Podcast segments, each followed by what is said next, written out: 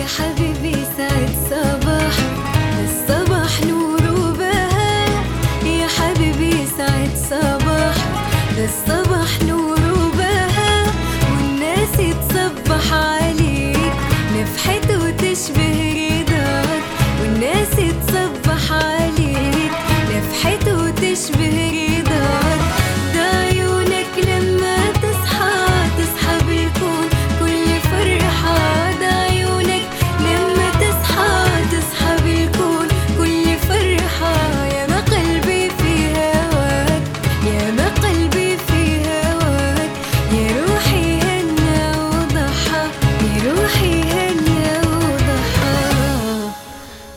صباح الخير يا عدن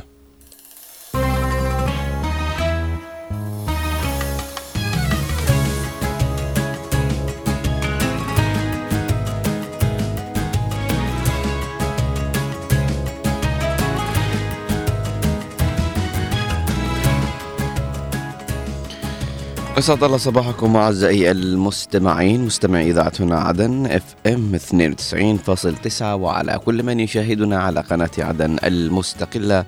صباح الخير وصباح البركة وصباح السعادة وصباح كل شيء جميل. صباح ال... صباح ما آه صباحكم عافية ورضا صباحكم بركة ومسرات إن شاء الله.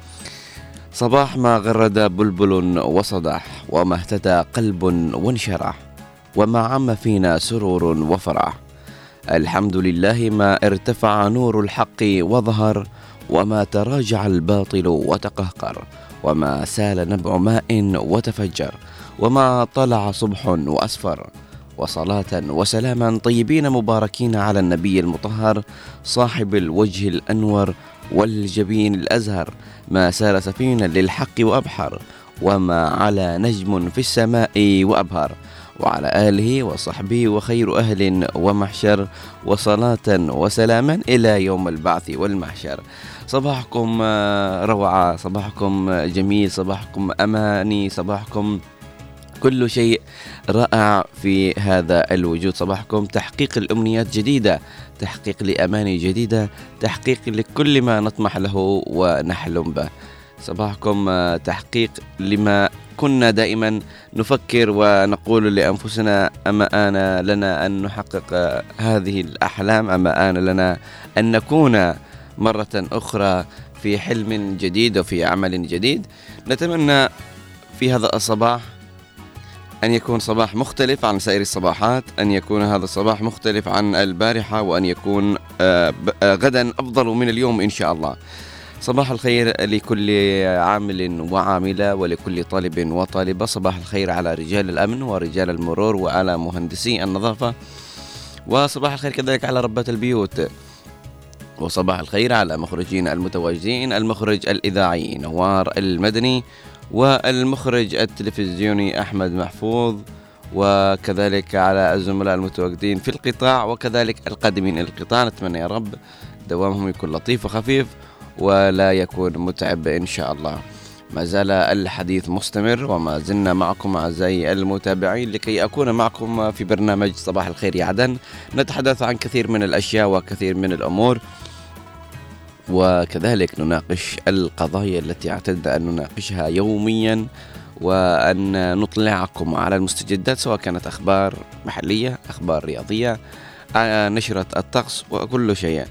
آه، نتحدث دائما وابدا معكم على كل المستجدات يوميا في برنامج صباح الخير يا عدن الذي يبث عبر قناة عدن المستقلة.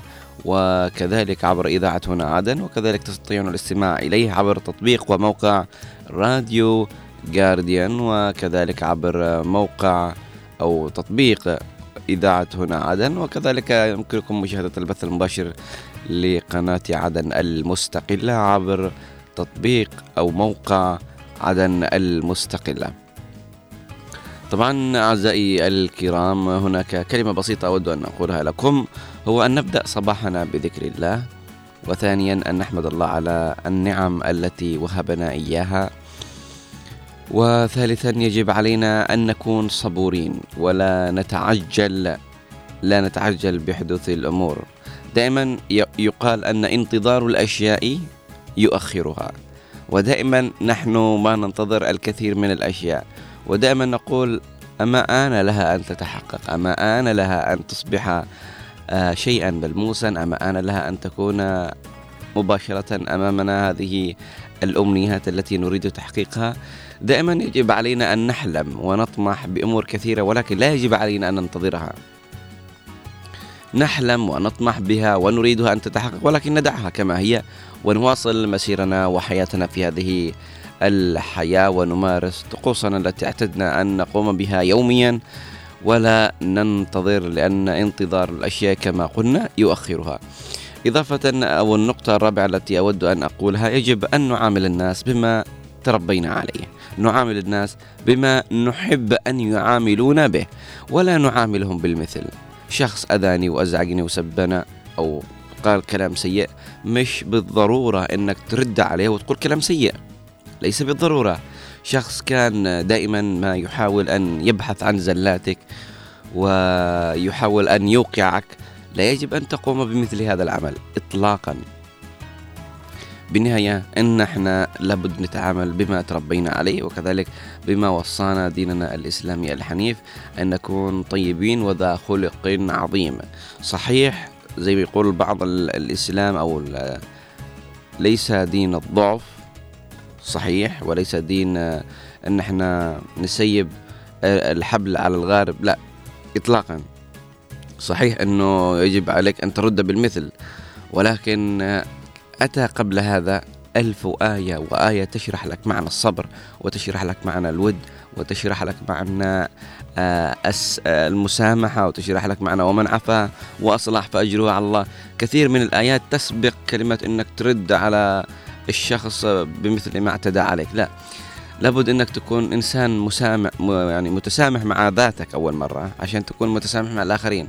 فأعرف صديق لي وللأسف معي صديق دائما يعني لو شخص اذاه وقال له كلام سيء هو بينتظر الوقت المناسب عشان يرد له ويقول له كلام سيء. فأنا دائما أقول يا أخي إيش فيك أنت؟ يعني ضروري ترد عليه. لا هو فعلي أنا ضروري أسوي له. هو كذا كذا يلاحق بعدي يتبع أنا بسوي له زي ما سوى لي لا غلط إن إحنا نسوي كذا. لابد نعامل الناس بما تربينا عليه. انت كذا كان والديك تعبهم يذهب سدى لأنك ما تطبق الأمور اللي ربما تربيت عليها منذ نعومه أظافرك أن تسامح وتصفح. يا أخي أنا لو شخص أزعجني أو سبني أو قال لي شيء أنا بقول له طيب ليش كذا تقول؟ إيش استفدت الآن؟ يعني إيش استفدت مثلا إنك تتمسخر علي أمام الآخرين؟ هل استفدت حاجة؟ هل خرجت بفائدة؟ هل أنا انحركت وحسيت بزعل؟ لا بالعكس أنت يعني تعبث مع شخص لا يعي ولا ولا يعني يعبر بالأمور اللي أنت تقوم فيها. فإحنا لا يجب علينا أن نغضب بسرعة أو إن إحنا نشعر بالضيق والزعل لما نشوف شخص يحاول إنه يكون مرح مع الآخرين بأنه يتمسخر عليك أو إنه يقول عنك كلام سيء أو إنه مثلا كان سيء بتعامل معك سواء كان في شغل أو في حي أو في منزل. حاول إنك تكلمه face to face لأنه كثرة المشاكل اللي تحصل في هذا العالم إن إحنا ما نكلم وجها لوجه. زي ما ذكرنا سابقا مثلا نوار قال عني كلام سيء وأنا عارف إنه قال عني كلام سيء فما بروحش أتكلم عنه آه يعني أكلمه face to face أقول نوار ليش مثلا قلت لي كذا كذا؟ ليش مثلا سبيتني؟ لا بروح أكلم واحد ثاني شوف آه نوار يتكلم عني بكلام سيء ويغتابني انتبه منه أوبه منه هذا نوار إنسان سيء إنسان خطير. ف هنا تصبح مشكلة وتصبح عقدة. فأنا أنشر هذه الطبع السيء أو العادة السيئة أو أفكاري المسمومة للمجتمع كامل. بدل ما أروح لعندي نوار الله المستعان يا نوار إحنا أصدقاء وبيننا عيش وملح ليش تقول عني كلام سيء؟ لا لا ما قلت. أكيد كل واحد بينكر يقول لك لا ما قلت عنك مدري إيش. فأنت تقول له يلا يمكن واحد كان يريد أن يوقع بيننا بس إحنا أخوة وأصدقاء لا صدقت أي كلام. فأنتم يكون عندكم أسلوب طيب أسلوب حبوب إنكم تكذبوا الآخرين. مش تلاقوا الشخص السيء تخلوه يصبح أسوأ مما هو عليه بسبب ردة فعلكم للأمور اللي يقوم فيها. حاولوا أنكم تجذبوا الأشخاص السيئين إلى المنطقة الآمنة إلى المنطقة اللي ممكن أنه يتقبل آراء الآخرين ويتقبل أنه إحنا عايشين في مجتمع راقي بعيدا عن الغيبة بعيدا عن النميمة بعيدا عن أن كل واحد يحفر للثاني. فصباحكم بركة وعافية ورضا إن شاء الله. وصباحكم محبة. بإذن الله تعالى نبدأ صباحنا بهدية الصباح التي دائما ما نبدأ بها صباحنا. ومن ثم نكمل برنامج صباح الخير يا عدن بفقراته المتنوعة.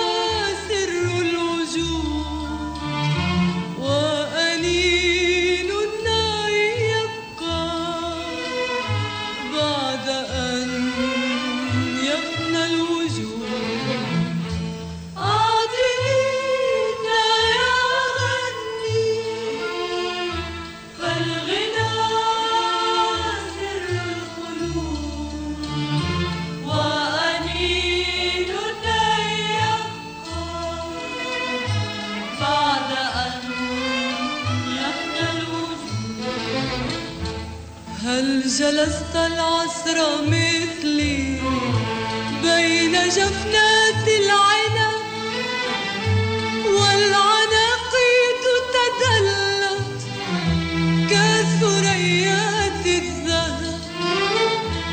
هل جلست العصر مثلي بين جفنات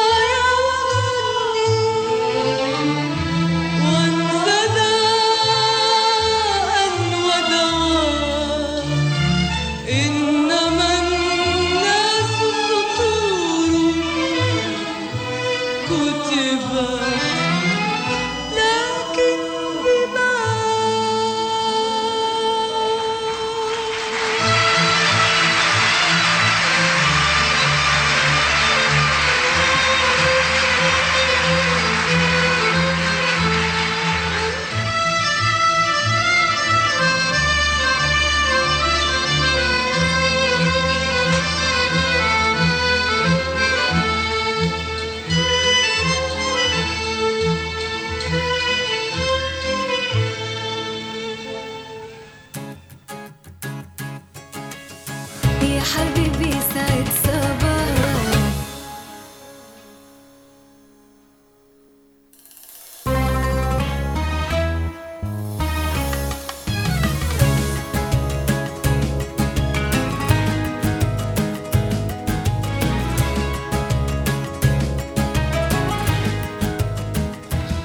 عدنا لكم مستمعينا الكرام مشاهدينا الأعزاء لكي نبدأ برنامجنا الصباحي ودائما نبدأ برنامجنا الصباحي بمعرفة أحوال الطقس فدعونا نذهب إلى محافظتنا الجنوبية ونزورها لكي نتعرف عن أحوال الطقس.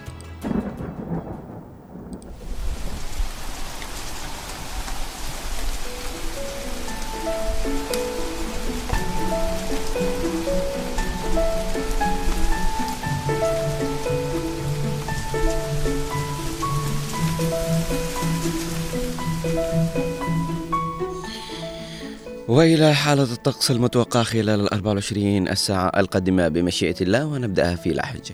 في لحج صباحا وظهرا سيكون الطقس غائما. درجة الحرارة صباحا تبدأ ب 25 درجة مئوية ترتفع ظهرا إلى 30 درجة مئوية. عصرا سيكون الطقس غالبا غائم ودرجة الحرارة 30 درجة مئوية. أما مساء ستكون هناك غيوم متفرقة ودرجة الحرارة تنخفض إلى 26 ثم تستمر بالانخفاض ليلا إلى 23 ويكون الطقس غالبا صافي.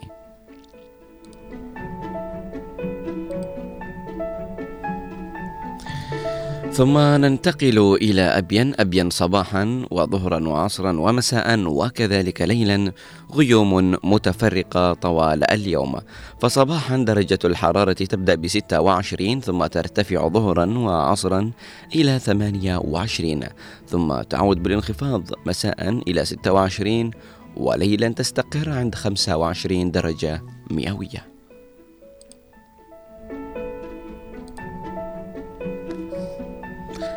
أما بالنسبة لحالة الطقس في المهرة فصباح الخير لأهالينا في المهرة. صباحا غيوم متفرقة ودرجة الحرارة تبدأ ب 19 ثم ترتفع ظهرا وعصرا إلى 29 مع طقس غالبا صافي. تنخفض مساء إلى 22 مع طقس صافي وليلا غيوم متفرقة ودرجة الحرارة تستقر عند 17 درجة مئوية.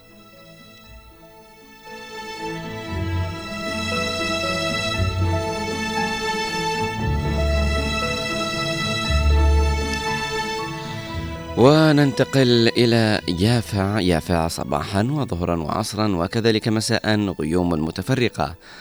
يافع في الصباح درجة الحرارة تبدأ ب 18 ثم ترتفع ظهرا إلى 25 وعصرا درجة الحرارة 24 ومساء تنخفض إلى 19 أما ليلا سيكون الطقس ضباب خفيف ودرجة الحرارة تستقر عند 16 درجة مئوية.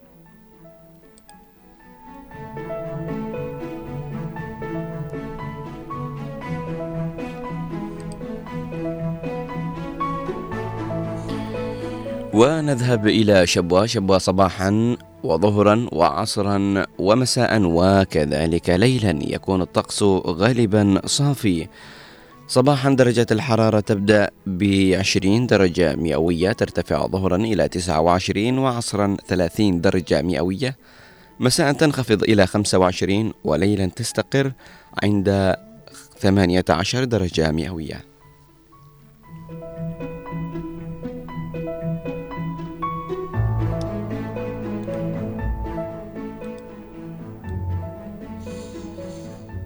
ثم نذهب إلى الضالع لنتعرف عن الطقس والأجواء فيها. الضالع صباحا سيكون الطقس غالبا صافي ودرجة الحرارة تبدأ ب 17 ظهرا ترتفع إلى 23 مع غيوم متفرقة كذلك عصرا ومساء غيوم متفرقة مع اختلاف وتفاوت لدرجات الحرارة.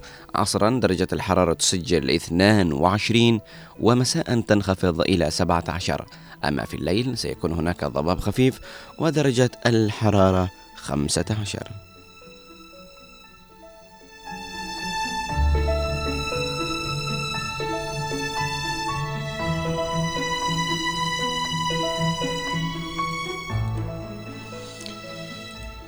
وانتقالا إلى حضرموت ونتعرف عن طقسها لهذا اليوم. حضرموت صباحا غيوم متفرقة درجة الحرارة تبدأ ب 21 درجة مئوية ثم ترتفع ظهرا إلى 27 مع غيوم متفرقة. عصرا سيكون الطقس صافيا ودرجة الحرارة 25 تنخفض مساء إلى 20 درجة مع طقس غالبا صافي وكذلك ليلا غالبا صافي ودرجة الحرارة تنخفض وتستقر عند 18 درجة مئوية.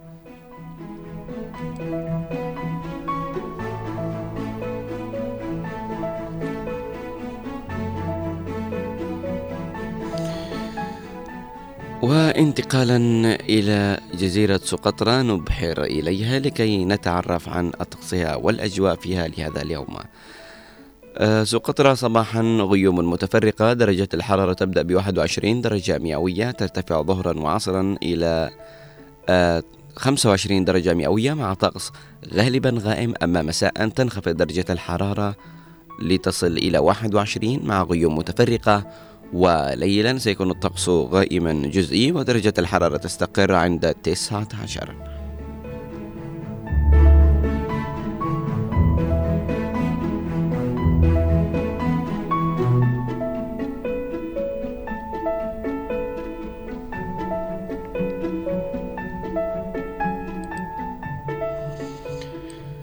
وأخيرا وليس اخرا ننتقل إلى عاصمتنا الحبيبة عدن نتعرف عن طقسها والأجواء فيها لهذا اليوم. عدن صباحا هناك احتمال أمطار خفيفة درجة الحرارة تبدأ ب 25 درجة مئوية.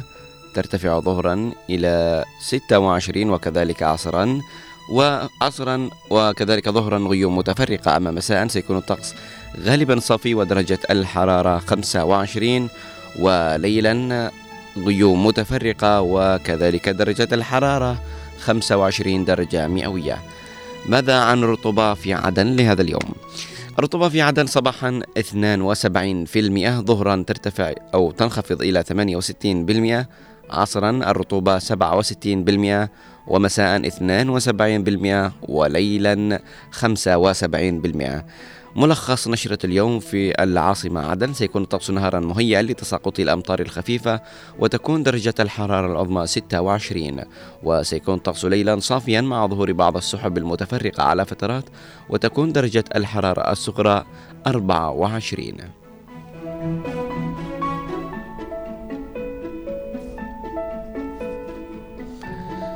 إلى هنا أعزائي المتابعين أينما كنتم أخذنا جولة وتعرفنا عن أحوال الطقس في محافظتنا الجنوبية. دعونا نذهب إلى فقرتنا التالية والفقرة التي فيها المعلومات الجديدة والأحداث المختلفة التي حدثت في مثل هذا اليوم في فقرة حدث في مثل هذا اليوم.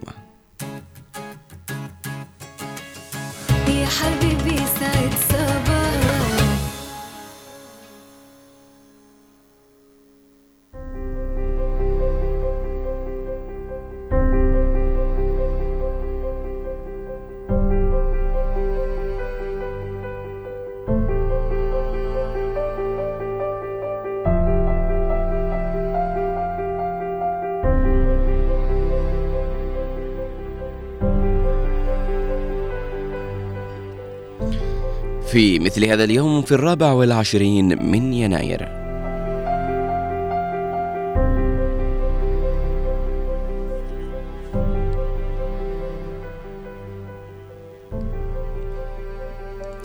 في مثل هذا اليوم في الرابع والعشرين من يناير سنة 661 علي بن أبي طالب كرم الله وجهه رابع الخلفاء الراشدين يتعرض للطعن بسيف مسموم أثناء أداء صلاة الفجر على يد عبد الرحمن بن ملجم ووفاته بعد ثلاثة أيام.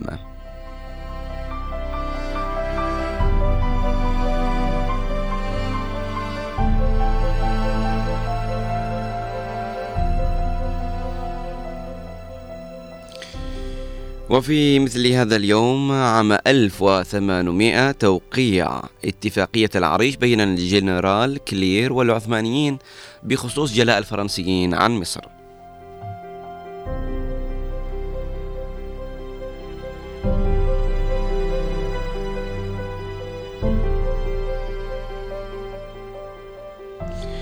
وفي عام 1908 في مثل هذا اليوم بدأ معركة الكشافة للفتيان في إنجلترا.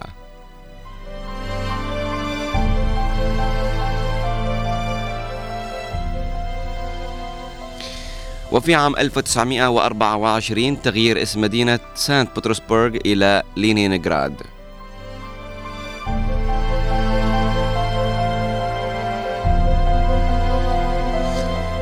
وفي مثل هذا اليوم عام 1943 فرانكلين روزفلت ووينستون تشرشل يختتمان اجتماعهما في الدار البيضاء بالمغرب وذلك أثناء الحرب العالمية الثانية.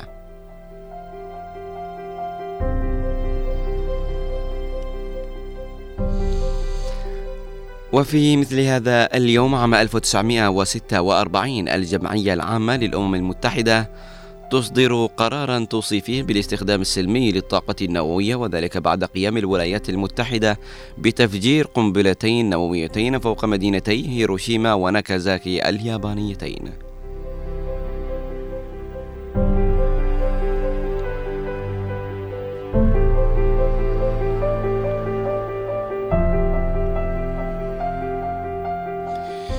وفي عام 1965 إلقاء القبض على الجاسوس الإسرائيلي إيلي كوهين في دمشق.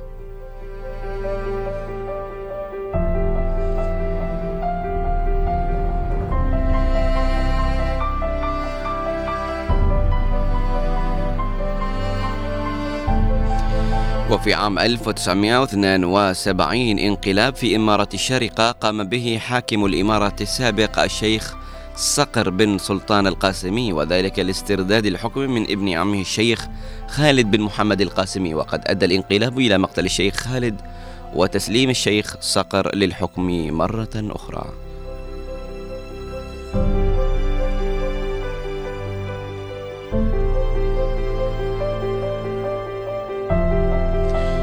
وفي عام 1981 انعقاد مؤتمر القمة الإسلامية في الطائف في المملكة العربية السعودية.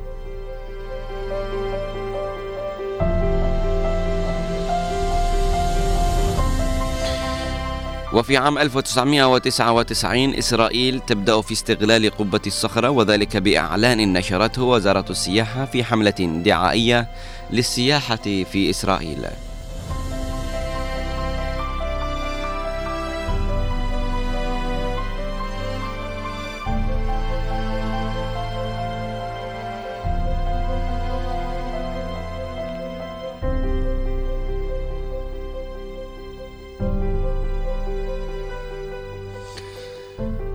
وفي عام 2011 تفجير عنيف في مطار دوموديدوفو الدولي في موسكو يودي بحياة 35 شخصا ويلحق إصابات بالعشرات. وفي مثل هذا اليوم في عام 2012 صدور بيان باسم مجموعة جديدة باسم جبهة النصرة لأهل الشام يعلن مسؤوليتها عن هجمات ضد أهداف عسكرية ومدنية في دمشق ومحيطها. وكذلك من نفس العام وفي نفس اليوم رئيس المجلس الأعلى للقوات المسلحة المشير محمد حسين طنطاوي يعلن إنهاء حالة الطوارئ المفروضة بالبلاد منذ عام 1981 وذلك قبل يوم من ذكرى الأولى لاندلاع ثورة الخامس والعشرين من يناير.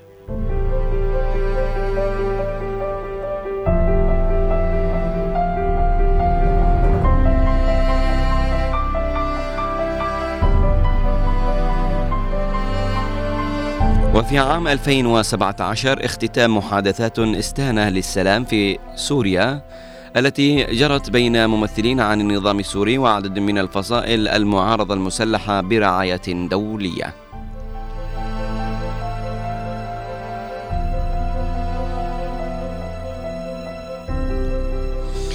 وفي عام 2022 بدء التصويت في انتخابات الرئاسية الإيطالية لاختيار الرئيس الثالث عشر للجمهورية الإيطالية.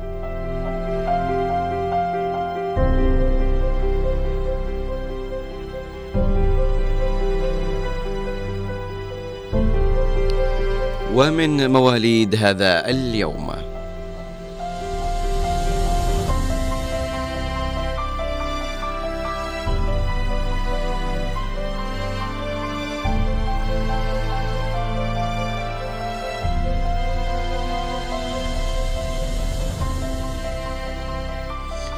من مواليد هذا اليوم عام 1732 ولد الكاتب والمسرحي الفرنسي بيبر بومارشيه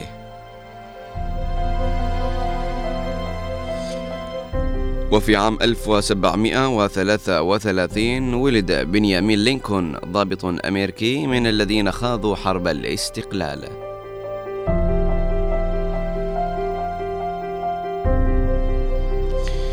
وفي عام 1897 ولد الأديب والعالم الأزهري المصري فكري ياسين.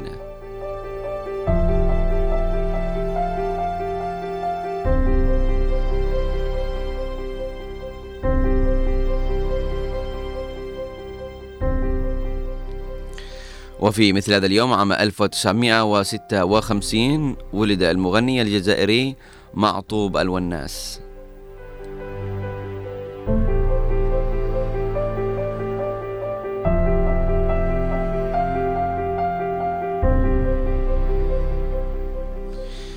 ومن مواليد عام 1986 ولد مايكل كايلتي لاعب كرة قدم إنجليزي. ومن وفيات هذا اليوم.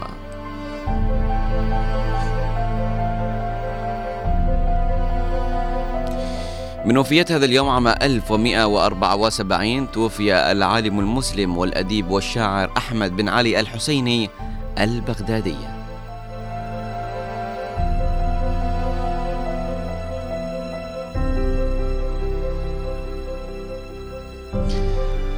وفي عام 1948 توفيت حارسة السجن النمساوية التي اشتهرت بالقسوة مع السجناء في الحرب العالمية الثانية ماريا مانديل.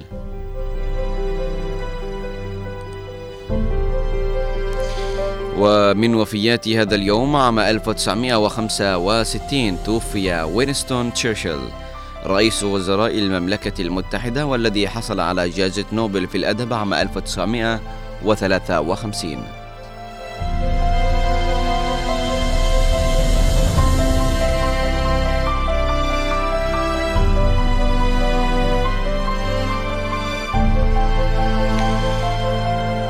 ومن وفيات هذا اليوم عام 2001 عبد الرحمن بن علي آل شيخ مبارك فقيه وقاضي مالكي وشاعر سعودي.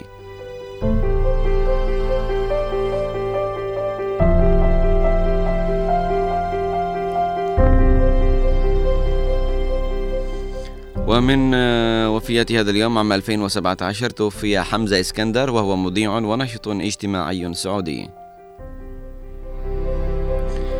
ومن وفيات هذا اليوم عام 2001 توفيت عبلة الكحلاوي وهي داعية إسلامية مصرية.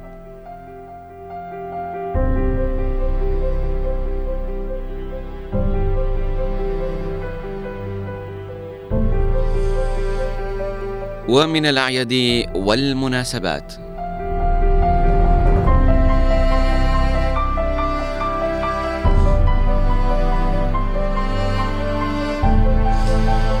يوم الطعام المدرسي في اليابان. كما قلنا أن اليابان تقوم بعمل أعياد ومناسبات لأي شيء وكل شيء. أعزائي المتابعين أينما كنتم بعد أن أنهينا هذه الفقرة وتعرفنا عن أحداث حدثت في مثل هذا اليوم وكذلك تعرفنا عن من مات ومن ولد وكذلك الأعياد والمناسبات. دعونا نذهب بجولة سريعة لنطوف بالواقع والصحف الإخبارية ونتعرف عن المستجدات في فقرة حلو الأخبار.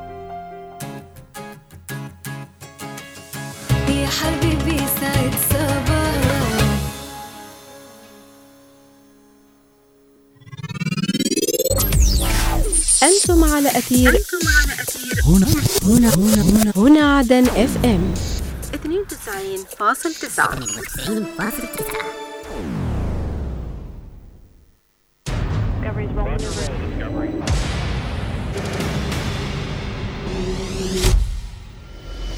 نقرأ ما تتناوله الصحافة والمواقع الإخبارية المحلية والعربية من أخبار ومقالات سياسية واجتماعية وثقافية ورياضية.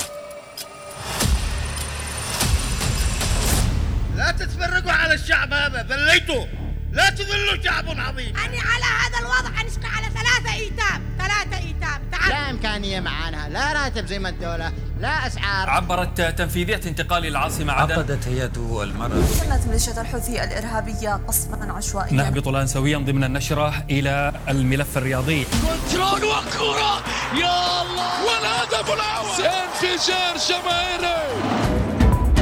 نواكب فيها كل المستجدات وننقلها لكم في برنامج زاوية الصحافة. زاوية الصحافة من السبت للخميس الثاني عشر والنصف ظهرا. جولة إخبارية على هنا عدن اف ام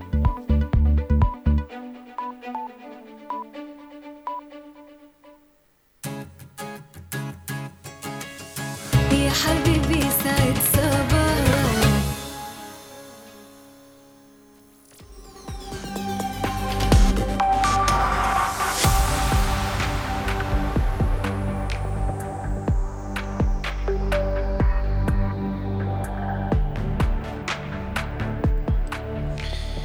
أهلا وسهلا بكم أعزائي المتابعين اينما كنتم إلى فقرة حلو الأخبار التي ناخذ بعض الأخبار الإيجابية من عدة صحف ومواقع إلكترونية.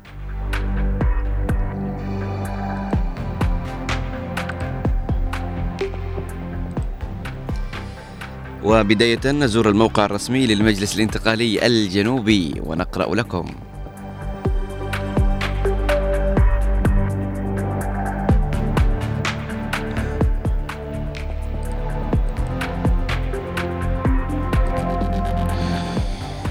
بمشاركة انتقال لحج انعقاد الاجتماع الانتخابي لجمعية عمر يعقوب لمستخدمي مياه الري.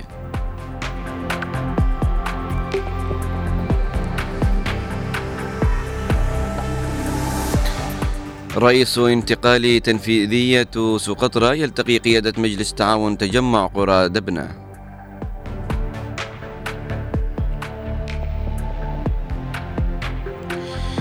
رئيس تنفيذية انتقال شبوة يطلع على سير عمل مؤسسة المياه والصرف الصحي بعتاق.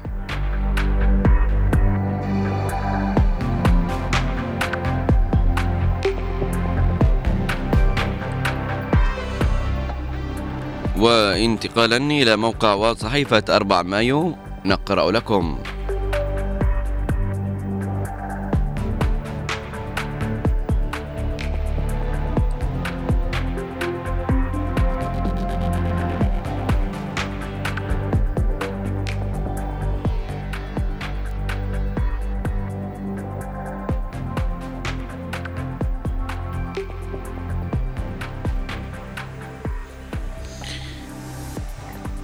تحديد موعد انطلاق فعاليات المعرض الأول للبن.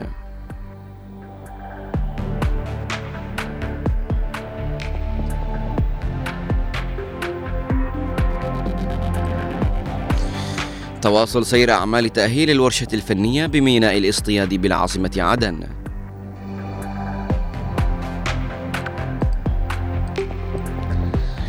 إيقاف مسافرين أجانب حاولوا الدخول عبر مطار عدن بطريقة مزورة.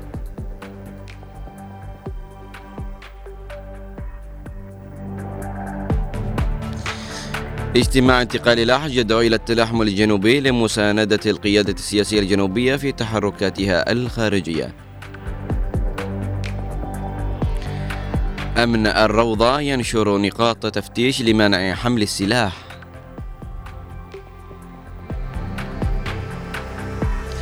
العماد يط- يطلع أو يطلع على الأعمال الختامية لمشروع مشتى الأفكار.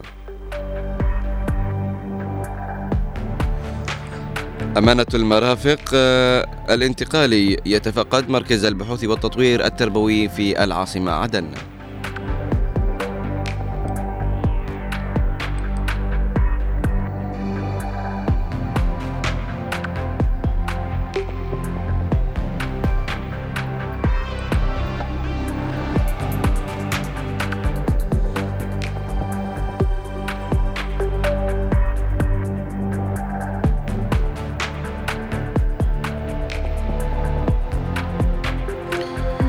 يقام غدا الأربعاء الكشف عن فقرات حفل تكريم الشاعر الكهالي. التحالف المدني للشفافية ومكافحة الفساد يجتمع لمناقشة خطته لعام 2024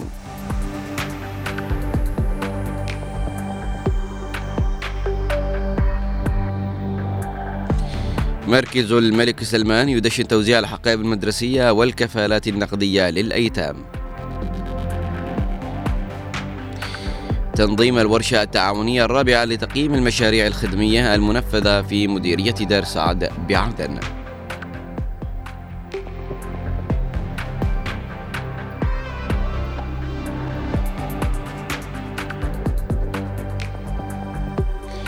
استعدادات لتشغيل محطة الوزن المحوري في العالم شرقي عدن.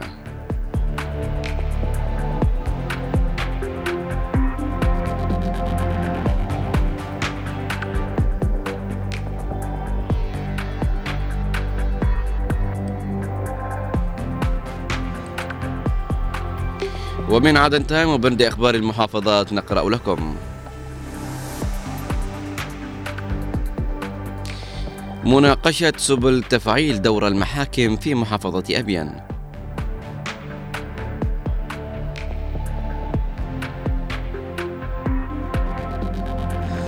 اجتماع يحدد الاحتياجات الضرورية للارتقاء بالخدمات الصحية في المهرة.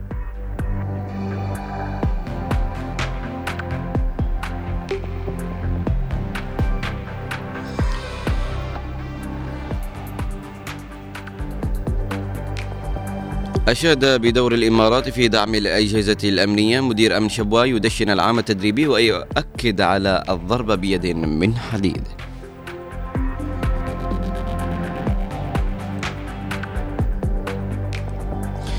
مناشدا بسرعة التحرك إعلامي يكشف عن استحواذ متنفذين على محطات وأراضي في المكلا.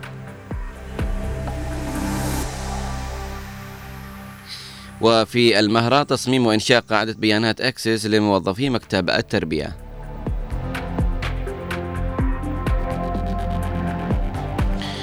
مدير عام يهر ورئيس القيادة المحلية يتفقدان العمل في مستشفى المديرية.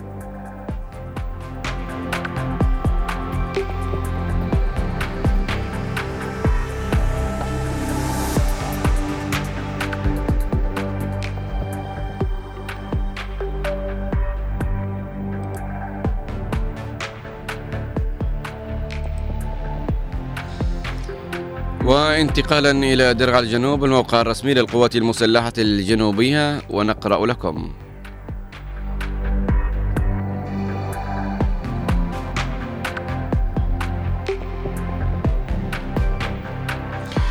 أمن شبوة يدشن حملة أمنية لمنع حمل السلاح بالمديرية.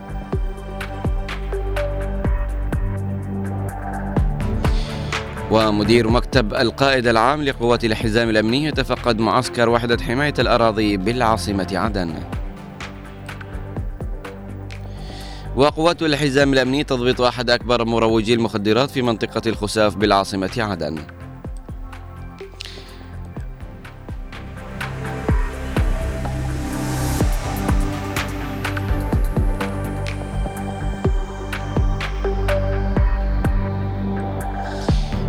وانتقالا إلى عدن 24 ومن بند أخبار الجنوب نقرأ لكم. قيادة انتقال حالمين تشارك في تشييع فقيد الوطن اللواء الركن علي مقبل البسيسي والوكيل الشبحي يطلع على سير العمل في مستشفى الصداقة بعدن. الحالمي يؤكد على اهتمام قيادة انتقال الأحج بتأسيس جمعيات لمستخدمي مياه الري بالمحافظة.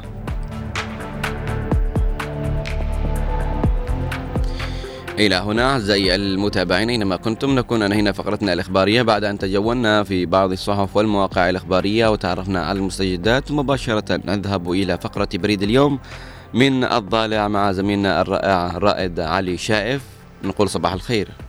صباح الورد والياسمين غيث صباح السعادة لمستمعينا عبر أثير هنا عدن في هذا البرنامج الصباحي صباحك بركة وعافية ورضا إن شاء الله. زميلي حدثني عن الأجواء في الضالع ومن ثم يمكنك أن تطلعني عن المستجدات في الضالع. نعم غير الأجواء بارده كالعاده والصباحيات الطالعه الشتوية متواصلة أكيد آه، على مدى الأيام. آه، عديد الفعاليات شهدتها الطالع خلال الأيام القليلة الماضية. نبدأ من اختتام الورشة التدريبية الخاصة بالمعايير الإنسانية أثناء النزاعات المسلحة آه، وفق القانون الدولي والإنساني التي نفذتها منظمة نداء جنيف بمشاركه آه، أركانات التدريب والتوجيه المعنوي في ألوية المشاة البرية آه، بالمحور طبعا هذه الورشة كان ختامها قد شهد حضور رئيس انتقالي المحافظة رئيس العمليات العسكرية لمحور الطالع العميد عبد الله مهدي إلى جانب عدد من القيادات العسكرية وممثلين عن الجهة المنفذة وكانت قد استمرت لمدة خمسة أيام. في الطالع أيضا وعلى مستوى الجانب الصحي كانت المحافظة قد شهدت آه، تدشين فعاليات البرنامج التدريبي الخاص بالمعالجة التكاملية لحالات ال- الحصبة والدكتيريا والسعال الديكي والكوليرا أيضا الذي نظمه نظمته وزارة الصحة وأيضا آه، منظمة الصحة العالمية بإشراف مكتب الصحة بالمحافظة.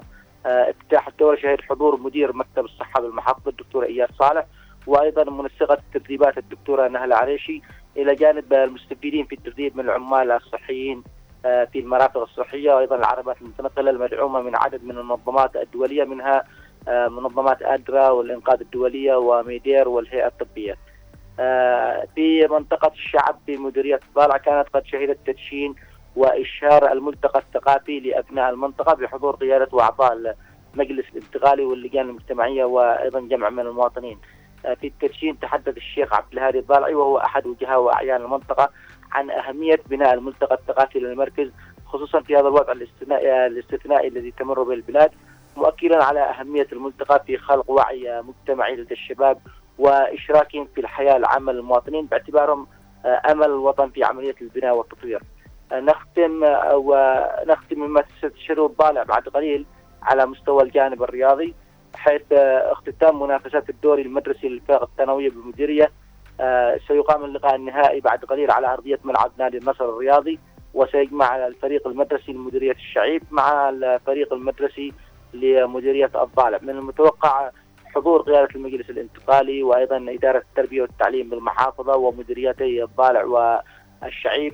وطبعا الدوري نظمته إدارة الأنشطة المدرسية بمكتب التربية بدعم واشراف مكتب الشباب والرياضه وإدارة الشباب والطلاب بانتقالي المحافظة. نعم. ممتاز جدا وأخبار رائعة نتمنى التقدم والازدهار في الضالع سواء بالجانب الخدمي والصحي وكذلك العسكري موفقين إن شاء الله ونهارك سعيد زميلي بإذن الله. في أمان الله. أعزائي المتابعين أينما كنتم دعونا نذهب إلى فاصل قصير ومن ثم ننطلق إلى باقي فقراتنا.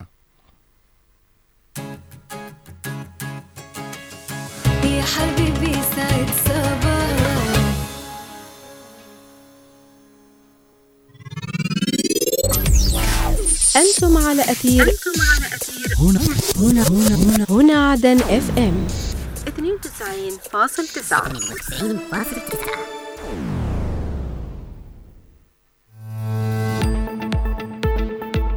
نتطلع لنيل ثقتكم. نضعكم في صورة الخبر وتفاصيله. انطلق أبطال القوات المسلحة الجنوبية تعيش مدينة زنجبار عاصمة محافظة أبيان. ومع تفاقم معاناة المياه في إحياء المدينة. هم جديد يضاف إلى قائمة الهموم التي تشغل بال المواطن. تقارير إخبارية وتحليلية. مركز الطوارئ التوليدية الشاملة. إلى الشعيب مرة أخرى. ستة شهداء رووا الأرض بدمائهم الزكية مفارقين عائلتهم لجرح لا يندمل. نجسد المهنية الموضوعية والدقة هي السبق في تقارير الأخبار. تقارير الأخبار من السبت إلى الخميس في تمام الساعة السادسة مساء.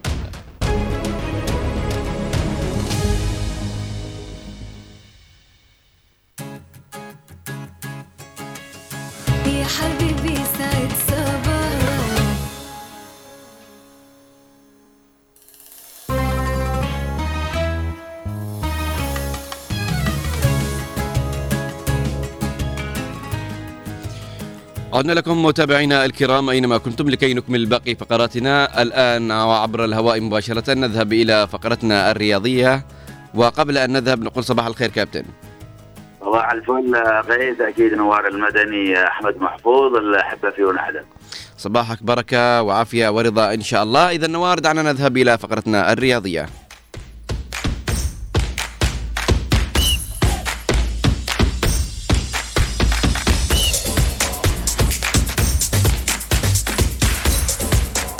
عودة سريعة لكم أعزائي المتابعين. أينما كنتم إلى فقرتنا الرياضية التي دائما وأبدا مع الكابتن خالد. كابتن خالد دعنا اليوم نبدأها بمساحة الوفاء.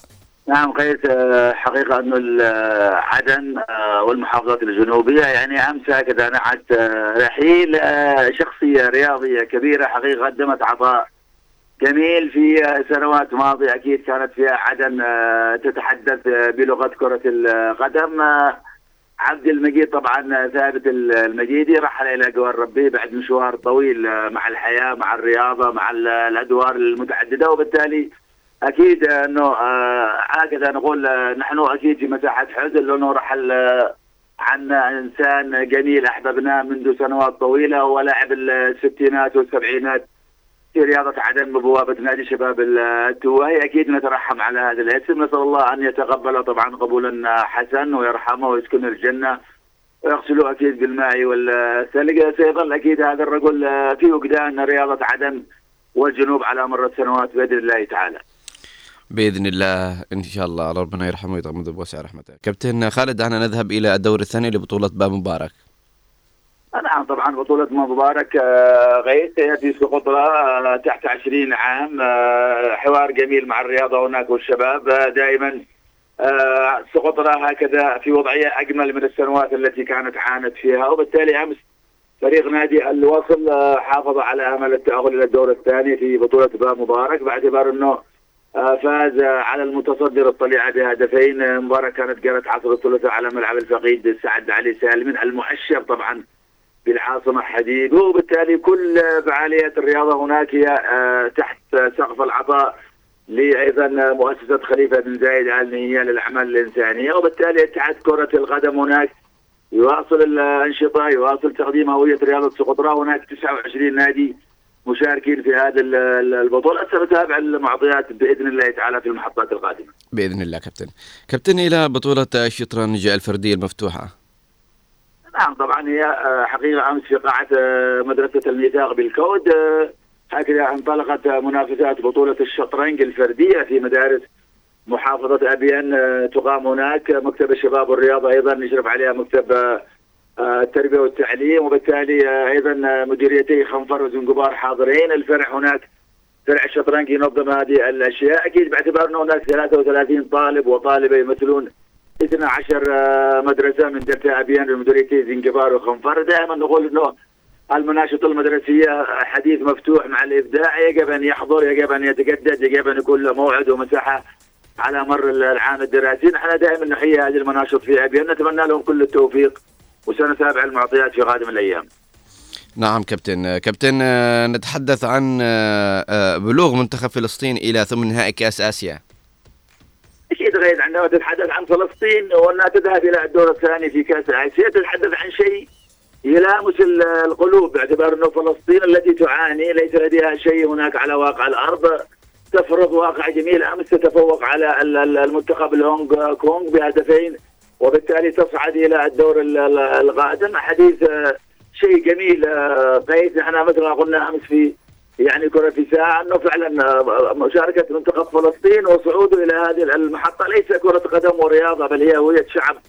يعني هكذا مكلومة يبحث عن نفسه يبحث عن حرية. وبالتالي لا نريد أن نقول الموضوع لكن بالنسبة لنا الموضوع مهم جدا أنه تتأهل أيضا آه، الفلسطيني للدور القادم. أيضا أمس المنتخب الإماراتي أيضا الشقيق أيضا الذي خسر أمام إيران لكن صعد أيضا إلى الدور ال- القادم دور ثمن النهائي بالمركز الثاني وبالتالي نتحدث عن حضور عربي جميل. أكيد نتمنى للإمارات وفلسطين وباقي المنتخبات العربية كل شيء جميل. الإمارات تأهلت بالأربع نقاط وفلسطين تأهلت بالثلاث نقاط آسف بالأربع نقاط أيضا في المركز الثالث وبالتالي حوار كرة القدم من بوابة بطولة آسيا للمنتخبات مستمر. ونحن بإذن الله تعالى أيضا مستمرين في المتابعة لكل جديد في المنعطفات القادمة. نعم كابتن. كابتن آه، دعنا نذهب إلى ثمن نهائي كأس أمم أفريقيا. نعم أمس اكتملت المفاجأة لكن بالشق السلبي بالنسبة لمنتخب الجزائر الذي شاهدناه. يتعادل في مناسبتين سابقتين امس سقط بخسارة تاريخية أمام موريتانيا الذي حقق أيضا إنجاز تاريخي باعتبار أنه موريتانيا تأهلت إلى الدور القادم ثم النهائي في المركز الثالث. على حساب الجزائر التي احتلت المركز ال- الأخير في المجموعة وهذا شيء أكيد لن تقبله الجزائر لا بشعبها ولا ب يعني سلطه الرياضة. الجزائر أمس خسرت أمام موريتانيا بهدف وبالتالي غادرت المشهد من الباب الضيق بينما ذهبت موريتانيا للدور القادم بثلاث نقاط. حديث أكيد أنه موضع لكثير من محبي ال- ال- المنتخب الجزائري. على نفس المنوال أمس أيضا منتخب الكاميرون تأهل بمباراة دراماتيكية طبعا إلى الدور القادم فاز على نظيره الجامبي. بثلاثة لاثنين في مباراة شهدت منعطفات وأحداث ودراما في الأهداف في الأوقات الأخيرة وبالتالي موريتانيا الكاميرون إلى ثمن نهائي بطولة أمم أفريقيا مم. ممتاز كابتن آه، دعنا نذهب إلى آه، رابطة أندية الأندية الإنجليزية نعم يعني نقول في الرابطة تشيلسي ال- الذي يعاني في الدوري و- و- وباعتبار إنه نتائجه سيئة في بعض المنعطفات لكن تشيلسي أمس حقق فوز كبير على ميدلسبرا بست أهداف لواحد. كان آه، تشيلسي خسر مباراة الذهاب في نصف نهائي كأس الرابطة الإنجليزية وبالتالي أمس عاد بقوة وسجل ست أهداف. تأهل بها إلى الدور ال- النهائي. محطة مهمة جدا لتشيلسي ربما لاستعادة رونق ال- الحضور مع ال- ال- البطولات. أكيد تشيلسي طرف أول في النهائي. سننتظر اليوم الطرف الثاني عندما نستعرض مباريات اليوم بإذن الله تعالى. بإذن الله يا رب. آه، كابتن آه، دعنا نذهب إلى كأس ملك إسبانيا. نعم في إسبانيا الحوار أيضا البحث عن التأهل موجود. ريال سوسيداد أمس آه، نال البطاقة الأولى لنصف نهائي كأس إسبانيا فاز فوز مستحق خارج القواعد على السيلتا فيجو بهدفين وبالتالي آه، هكذا سوسيداد أول متأهل إلى نصف نهائي كأس الملك الإسباني. أكيد المباريات مستمرة وكرة القدم أيضا نحن نتابعها بالدقة والتفاصيل على أثير هنا عدن. آه، كابتن دعنا نذهب ونتحدث عن آه، نادي ريال مدريد وتجديد عقوده مع آه، مع لاعبيه نعم نتحدث عن إيدير ميليتاو الذي يغيب عن الملاعب تقريبا ما يقارب خمسة شهور كان تعرض للرباط الصليبي لكن إدارة ريال مدريد عندها تقارب في اللعب باعتبار أنه ما زال صغير في العمر وبالتالي تم التجديد بعقد جديد حتى 2028 أكيد أنه ميليتاو الذي كان جاء إلى مدريد في العام 2019 آه، بعمر 21 عام اليوم في تقريبا 24 عام سيستمر مع النادي ال- ال- الملكي. حوار آه، متجدد ما بين نجم برازيلي وفريق ونادي كبير آه، اسمه ريال مدريد. أكيد أنا حديث متصل مع مواعيد التعاقدات في الفترة القادمة. نعم كابتن. كابتن هل هناك مباريات لهذا اليوم؟ آه نعم غيث لدينا حزمة مباريات اليوم في آسيا اليوم هناك اليابان مع أندونيسيا والعراق آه مع فيتنام. أكيد سنتابع المباريات وبالغد لنا تفاصيل. اليوم في كأس أفريقيا أيضا أربع مباريات في الثامنة. جنوب أفريقيا مع تونس. تونس تبحث عن ثلاث نقاط للذهاب إلى الدور القادم. زامبيا أو ناميبيا مع زامبيا أيضا في الثامنة. في الحادي عشر أيضا هناك آه، تنزانيا مع جمهورية الكونغو. وأنغولا أيضا مع بوركينا فاسو. في كأس الرابطه الانجليزيه اليوم آه، فولهام يستضيف ليفربول. ليفربول كان فاز ذهابا بهدفين لهدف وبالتالي اليوم آه، سنتعرف من سيرافق تشيلسي إلى نهائي الرابطة الإنجليزية. وفي كأس أسبانيا أيضا لدينا آه، مباراتين. طبعا آه، في التاسعه مايوركا مع جيرونا وفي الحادي عشر إتلتيكو بالباو مع برشلونة. آخر ما عندي طبعا مباراة مؤجلة في الدوري الألماني غيث في العشرة والنصف بتوقيت الحبيب عدن بايرن ميونخ آه، يونن برلين. صباح جميل لك ولكل من استمع الفقرة الرياضية في صباح الخير يا عدن. في أمان الله ونهارك سعيد. طبعا أعزائي المتابعين أينما كنتم بعد أن أنهينا فقرتنا الرياضية ما زال متبقي آه، لدينا موضوعنا وحل موضوع حلقتنا لهذا اليوم.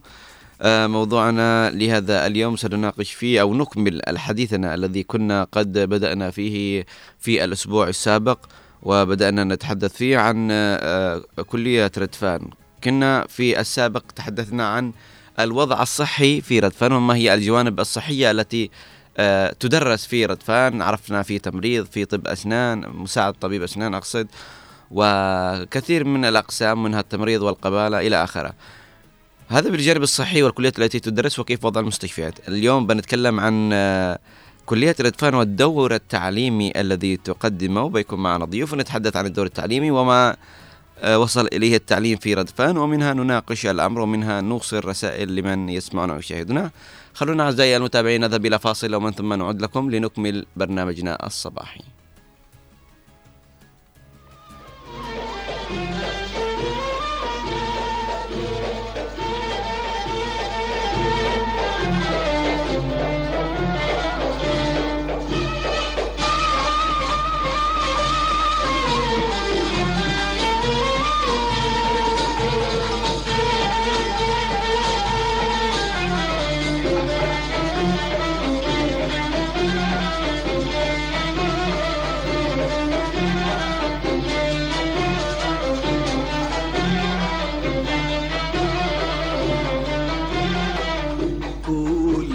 أشوفه أقول له إيش هذا الحزن كله؟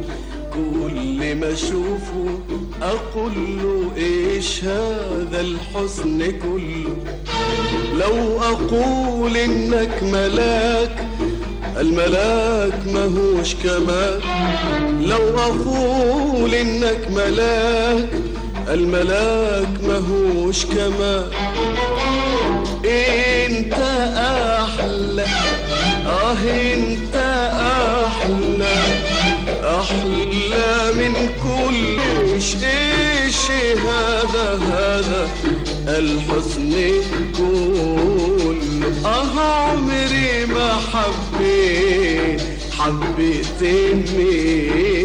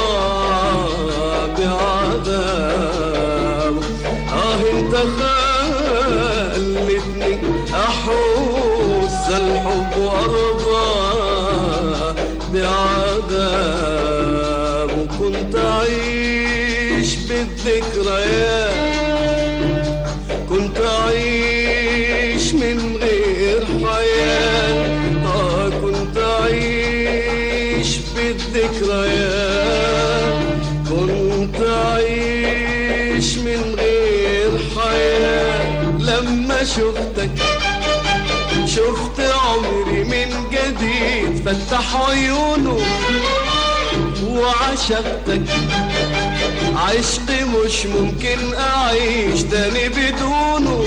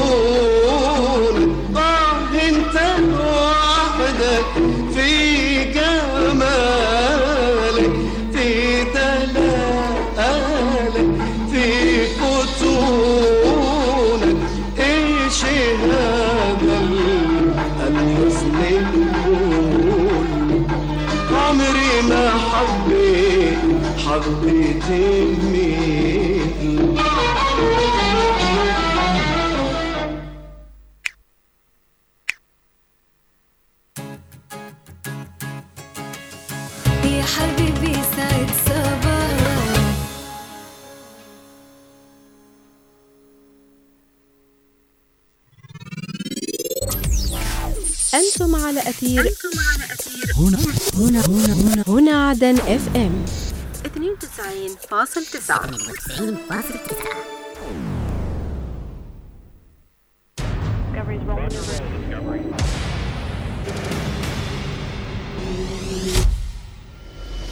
نقرأ ما تتناوله الصحافة والمواقع الإخبارية المحلية والعربية من أخبار ومقالات سياسية واجتماعية وثقافية ورياضية. لا تتفرقوا على الشعب هذا ذليتوا. لا تذلوا شعب عظيم. أنا على هذا الوضع أنشق على ثلاثة إيتام ثلاثة إيتام. تعال. لا إمكانية معانا لا راتب زي ما الدولة لا أسعار. عبرت تنفيذية انتقال العاصمة عدن. عقدت هيئة المرأة. شنت ميليشيا الحوثي الإرهابية قصفا عشوائيا. نهبط الآن سويا ضمن النشرة إلى الملف الرياضي. كنترول وكرة يا الله! والهدف الأول! انفجار جماهيري! نواكب فيها كل المستجدات وننقلها لكم في برنامج زاوية الصحافة. زاوية الصحافة من السبت للخميس الثاني عشر والنصف ظهرا جولة إخبارية على هنا عدن اف ام.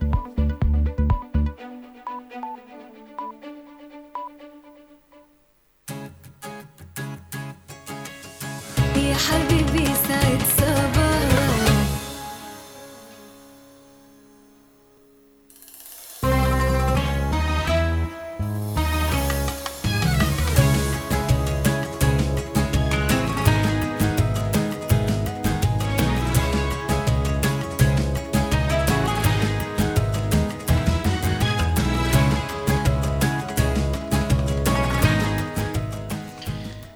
أهلا وسهلا بكم أعزائي المستمعين وكذلك المشاهدين عدنا لكم في آه، دخولنا وموضوعنا لهذا اليوم ألا وهو الحديث عن موضوع كلية ردفان وما هو الدور التعليمي الذي تقدمه.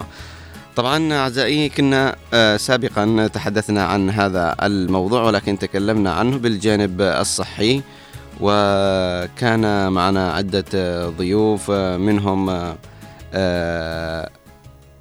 طبعا الدكتورة ال- آه، لحظة الدكتورة التي كانت نائبة أو معهد مديرة معهد ردفان العالي للعلوم الصحية في الحبيلين. كنا قد تحدثنا معها سابقا اللي هي الأستاذة سامية عمر سيف وتحدثنا عن الدور التعليمي الذي تقدمه وما هي التخصصات أو بالأصح الأقسام التي لديها قبالة وتمريض وكذلك آه، مساعد طبيب أسنان. وأيضا تحدثنا آه، مع عدن كلية عدن عميد آه، كلية عدن للعلوم الصحية والتطبيقية.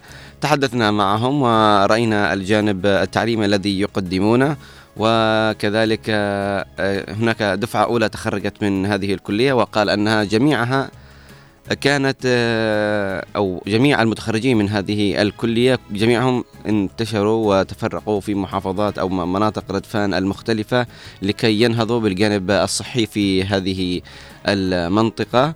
وقال أن هناك بعض الأقسام الجديدة التي افتتحت اللي هي علوم الحاسوب على ما أعتقد على حسب حاجة السوق. ويقول أنه في إمكانيات كبيرة ممكن يفتحوا أقسام مختلفة ومتعددة حسب رغبات الطلاب. هذا خلاف الموضوع اللي تحدثنا عنه سابقا لما تكلمنا عن موضوع الكليات في الضالع.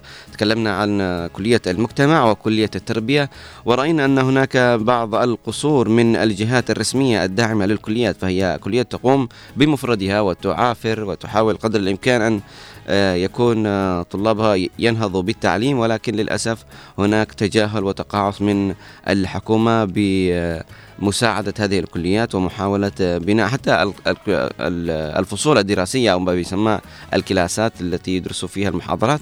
يحاولوا قدر الإمكان أنهم آه، يستأجروا بعض الأماكن بعض الفصول لكي يعلموا الطلاب إضافة إلى ذلك أن المواصلات والمناطق المتفرقة في الضالع التي تأخذ مسافات آه، ليست بالقليلة حتى يذهبوا إلى الكلية هذا يثقل كاهل الطلاب. فلو كان هناك اهتمام من الحكومة وبناء الكليات بشكل آه، آه، جيد والاهتمام فيها بالجانب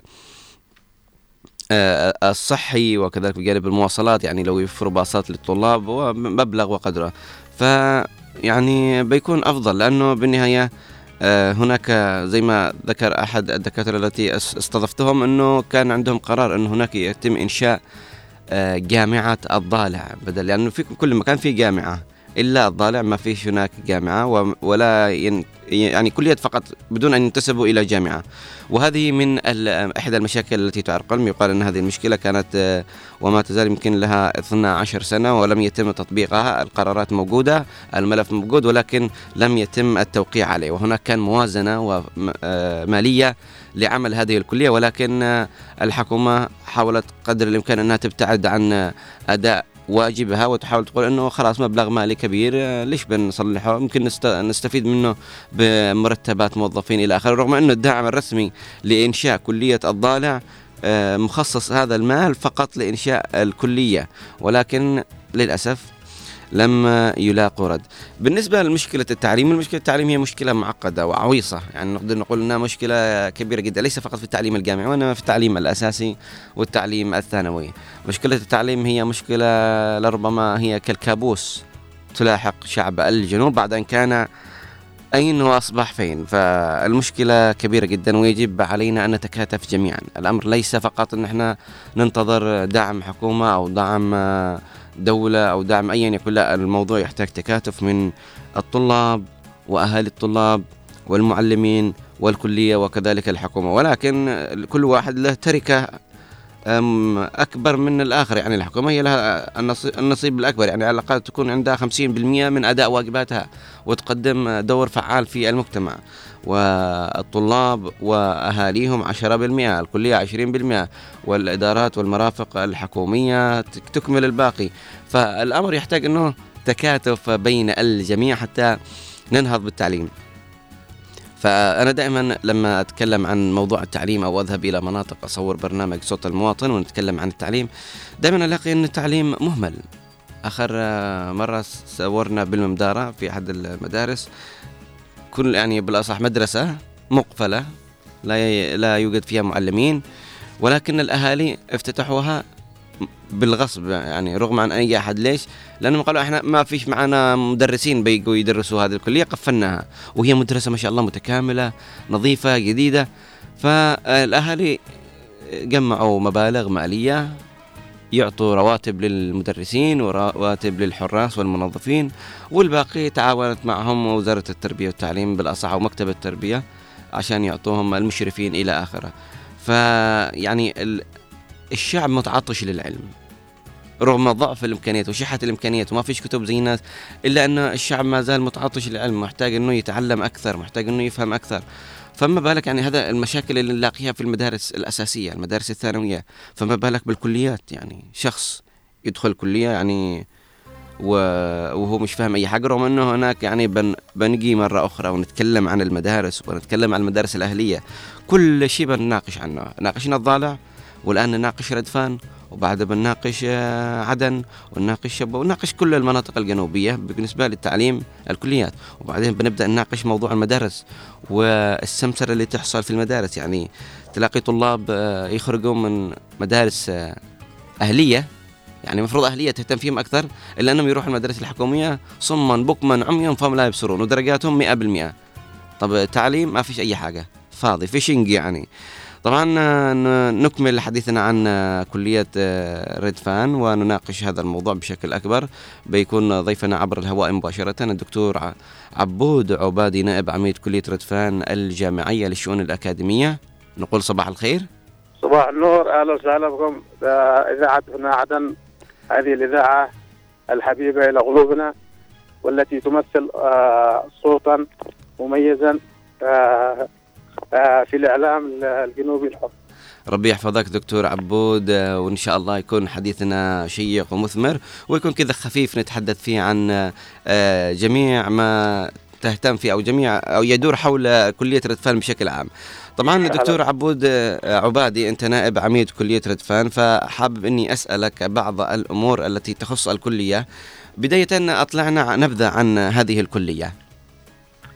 أهلا وسهلا بسم الله الرحمن الرحيم طبعا كلية ردفان الجامعية هي إحدى كليات جامعة لحد لحج الفتية تأسست ال- الكلية في عام 1998 تحت مسمى كلية التربية مه. آه، عند التأسيس آه، آه، أقيمت الكلية في مبنى مؤقت تابع للتربية والتعليم في المديرية مه. وفي عام 2005 تم الانتقال إلى مبنى حديث متكامل خاص آه، تم إنشاؤه للكلية آه، يتكون من آه، أكثر من 15 قاعة دراسية وأربعة مختبرات متكاملة بالإضافة إلى مختبرين للحاسوب ومبنى للعمادة. عند التأسيس طبعا في عام 98 آه، كان عدد أعضاء الهيئة التدريسية ثلاثة يحملون آه، درجة الدكتوراه وعشرة من حملة الماجستير والبكالوريوس. الآن شهدت الكلية تطورا نوعيا في آه، موضوع الأعضاء الهيئة التدريسية. عندنا الآن تقريبا آه، 59 حملة دكتوراه. يتوزعون بين ألغاب أستاذ أستاذ مشارك أستاذ مساعد. ولدينا أكثر من 100 من حملة الماجستير والدكتوراه. أيضا هؤلاء بعضهم قد يتجاوز آه، تمهيدي ماجستير ويقوم بإعداد الرسالة حاليا والبعض الآن في مرحلة الدراسة العليا. مم. ممتاز جدا.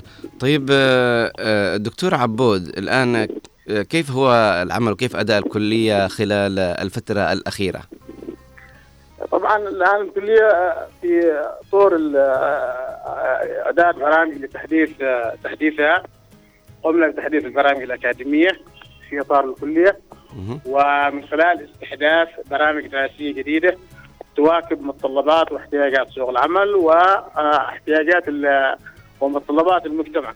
طبعا آه، هي في البداية كانت كلية تربية آه، يعني آه، مهمتها الأساسية آه، إعداد أو تخريج آه، معلمين للعمل في إطار قطاع التربية والتعليم.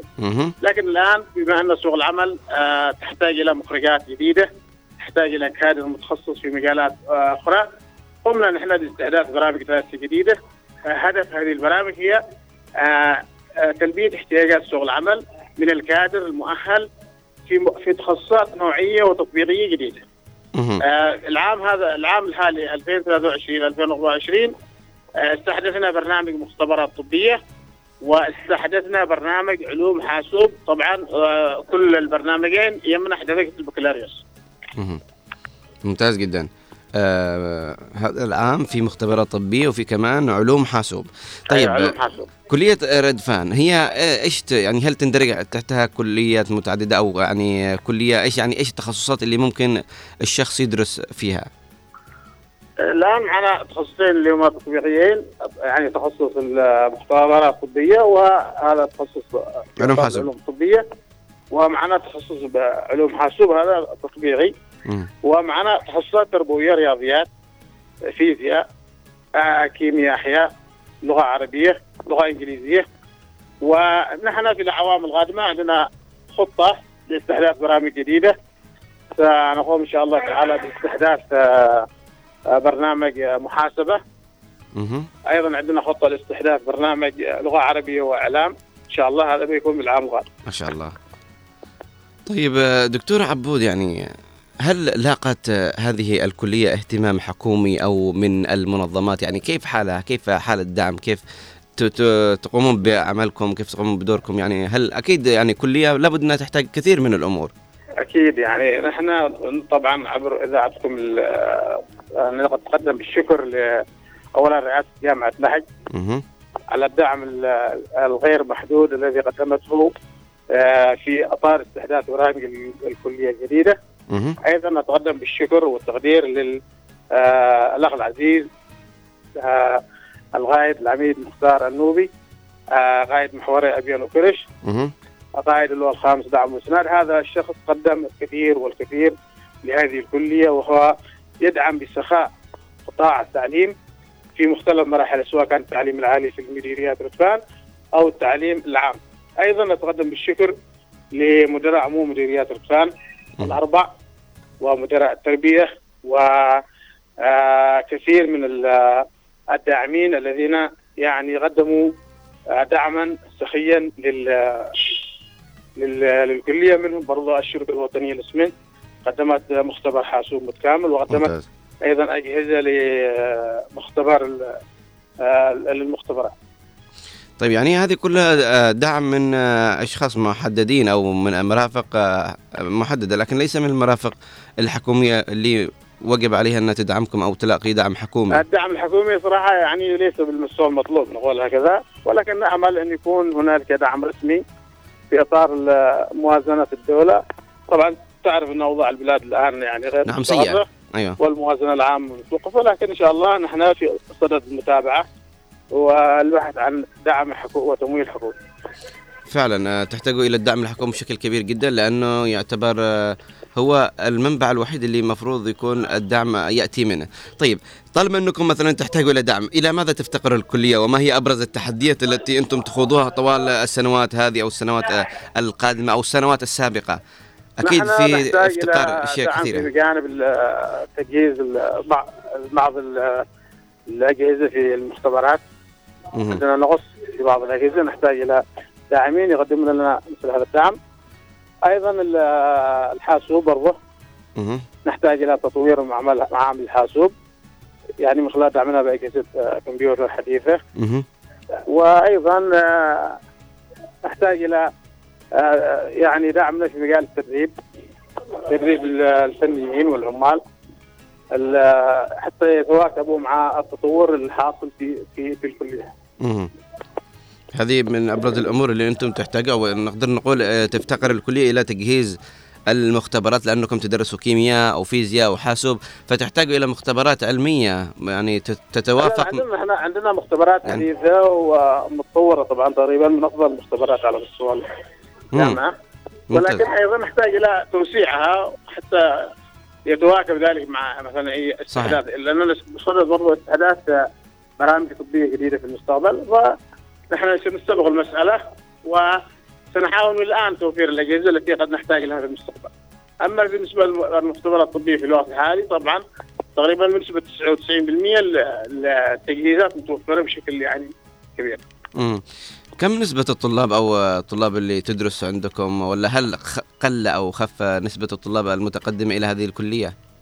الآن لدينا تقريبا 366 طالب وطالبة في مختلف التخصصات عندنا ثمانية تخصصات.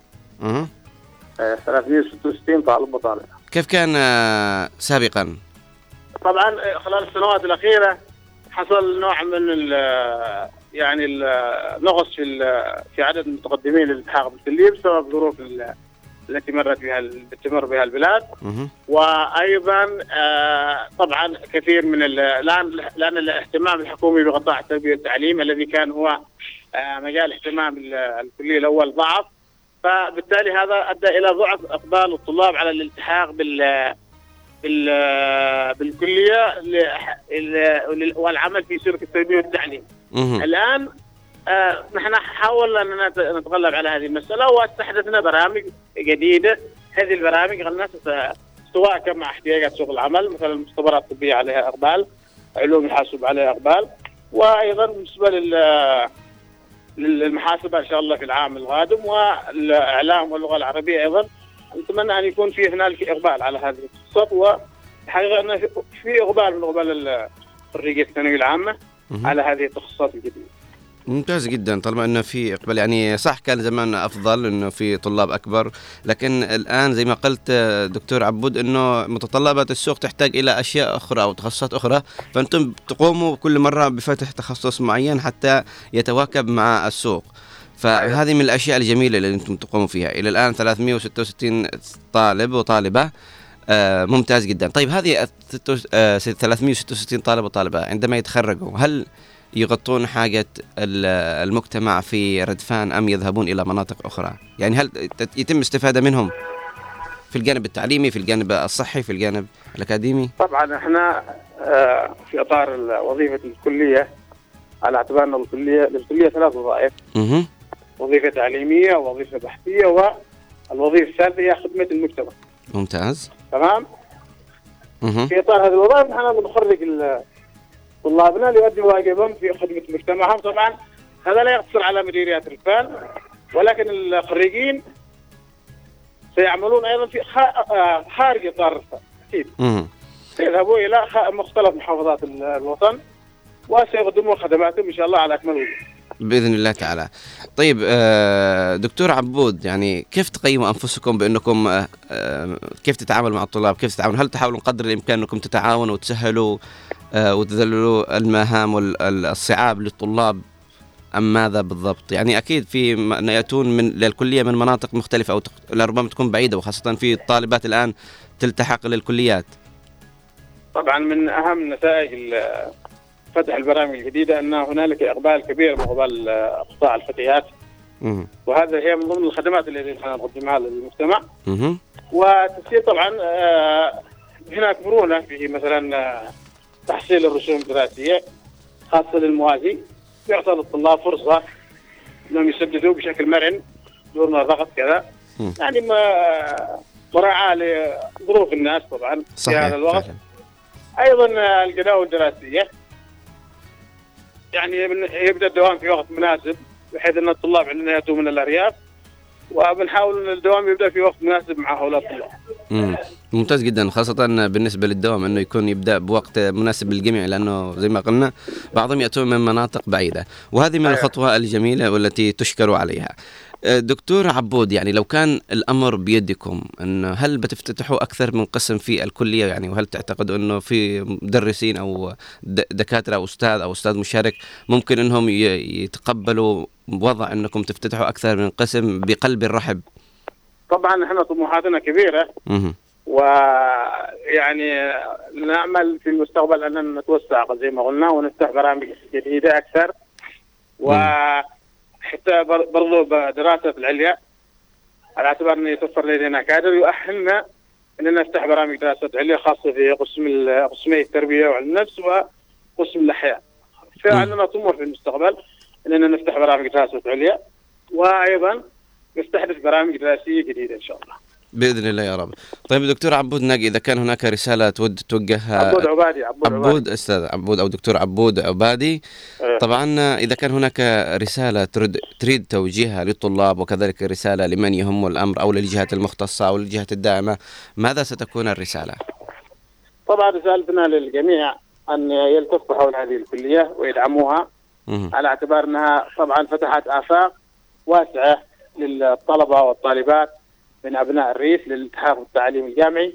بعد أن حرموا منه فترات طويلة في الماضي وأيضا الظروف الحالية التي تمر بها البلاد ستحرم الكثيرين من الفرص الحصول على التعليم العالي في المدن وبالتالي الآن الكلية موجودة في في في المنطقة وما عليهم إلا أن يتكاتفوا سواء كان مسؤولين سواء كان تجار ويدعموا هذه الكلية ويقدموا لها الدعم اللازم حتى تؤدي رسالتها على الشكل المطلوب وتقدم خدمتها لهذا المجتمع ال- ال- الذي يحتاج والذي هو في شغف كبير للحصول على العلم والمعرفة ونعدهم نحن إن شاء الله أننا سنعمل في المستقبل على تطوير برامجنا ومؤسساتها حتى نحقق تطلعات المجتمع وأهداف ال- أولياء الأمور بأن يحصل أبنائهم على تعليم نوعي وتطبيقي حديث. ممتاز جدا. ورسالتك إلى الطلاب يعني كذا رسالة تشجيعية للطلاب في ردفان. رسالتنا للطلاب طبعا عليهم أن يتوجهوا إلى الكلية كلية ردفان الجامعية هي منهم وإليهم وسيجدوا إن شاء الله فيها كل التخصصات التي يرغبوا في أن يحصلوا على العلم والمعرفة فيها. آه طبعا عمادة الكلية ومنتسبيها يرحبوا بالجميع ونتمنى لهم التوفيق والنجاح إن شاء الله. بإذن الله يا رب وإحنا كذلك نتمنى لك آه، دكتور عبود عبادي وللكلية ردفان وللجميع القائمين عليها لكم التوفيق والنجاح والإزدهار إن شاء الله وتخدموا آه، الشعب والمواطن وكذلك الطلاب ويكون لكم رسالة وهدف أسمى بإذن الله تعالى ألا وهو أنكم تنهضوا في التعليم في ردفان حتى لا يضطر البعض إلى الذهاب إلى مناطق مختلفة لكي يأخذ التعليم بل يستقيه من منبركم ومن صرحكم العلمي بإذن الله تعالى. بإذن الله تعالى. شكرا شكرا لك دكتور عبود عبادي نائب عميد كلية ردفان الجامعية للشؤون الأكاديمية. كنت معنا في برنامج صباح الخير يا عدن. نتمنى لكم التوفيق والنجاح. أهلا وسهلا. ونتمنى لكم أيضا نحن التوفيق إن شاء الله. بإذن الله. في أمان الله دكتور. طبعا آه، أعزائي المتابعين كان حديث ممتاز جدا. النقاط اللي إحنا تحدثنا عنها أنه كلية ردفان التعليم الجامعي كلية أنشئت عام 1998 كان بدأت بأربعة أعضاء اللي هم دكتوراه. وبعدين آه، في عام 2005 بني مبنى حديث متكامل خاص بالكلية 15 قاعة دراسية وأربعة مختبرات. وانتسب إليه 59 أستاذ وأستاذ مشارك ودكتوراه. وكان بداية جميلة وانطلاقة جميلة. من الأمور التي درسوها أنه كيمياء تربية رياضيات آه، كيمياء فيزياء عربية وكذلك اللغة الإنجليزية والخطتهم آه، للعام القادم أو العام 2023 2024 هي مختبرات طبية وتخصص علوم حاسوب. طبعا آه، من الأمور اللي هم يحتاجوا لها بالأصح يعني هي متواجدة ولكن أكيد مختبر قديم يعني مختبر أنشئ عام 1998 يختلف عن مختبر بهذا العصر. أكيد في أمور مستحدثة أكيد في عناصر تحتاج تكون متواجدة. آه، أدوات آه، مختلفة. حتى الحواسيب يعني حاسوب عام عام 1998 لا لا يعني شيء بهذا العصر. إحنا في عصر تطور التكنولوجي بالشهر الواحد يمكن الجهاز اللي اشتريته بذا الشهر ما يتناسب مع بعد شهرين أو ثلاثة أشهر. فهم يحتاجوا إلى تجهيز المختبرات وتجهيز مختبر حاسوب وكذلك التدريب الفني. ومن الأهم أعتقد أنه التدريب الفني هو يعتبر شيء مهم جدا. لماذا؟ لأن التدريب الفني قد يقوم بتعليم وشرح أمور كثيرة جدا للمنتسبين تحت مسمى الكلية كلية ردفان وهذه من الأمور اللي ممكن تحسن الأداء التعليمي. قد هناك معلومات تكون آه، ناقصة بعض الأشياء ومعلومات مغلوطة أو ايا يكن.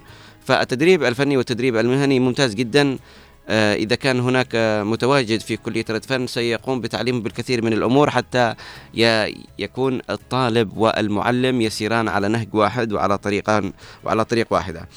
طيب آه، اللي هي المحاسبة اللي بيقومون بإنشائها أو فتحها إن شاء الله في هذا آه، العام آه، يكون قسم ممتاز جدا. طبعا أكثر الكليات في ردفان أكيد قامت بفتح محاسبة وكذا اللي هي علوم حاسوب ومختبرات طبية وكذلك مساعد طبيب أسنان.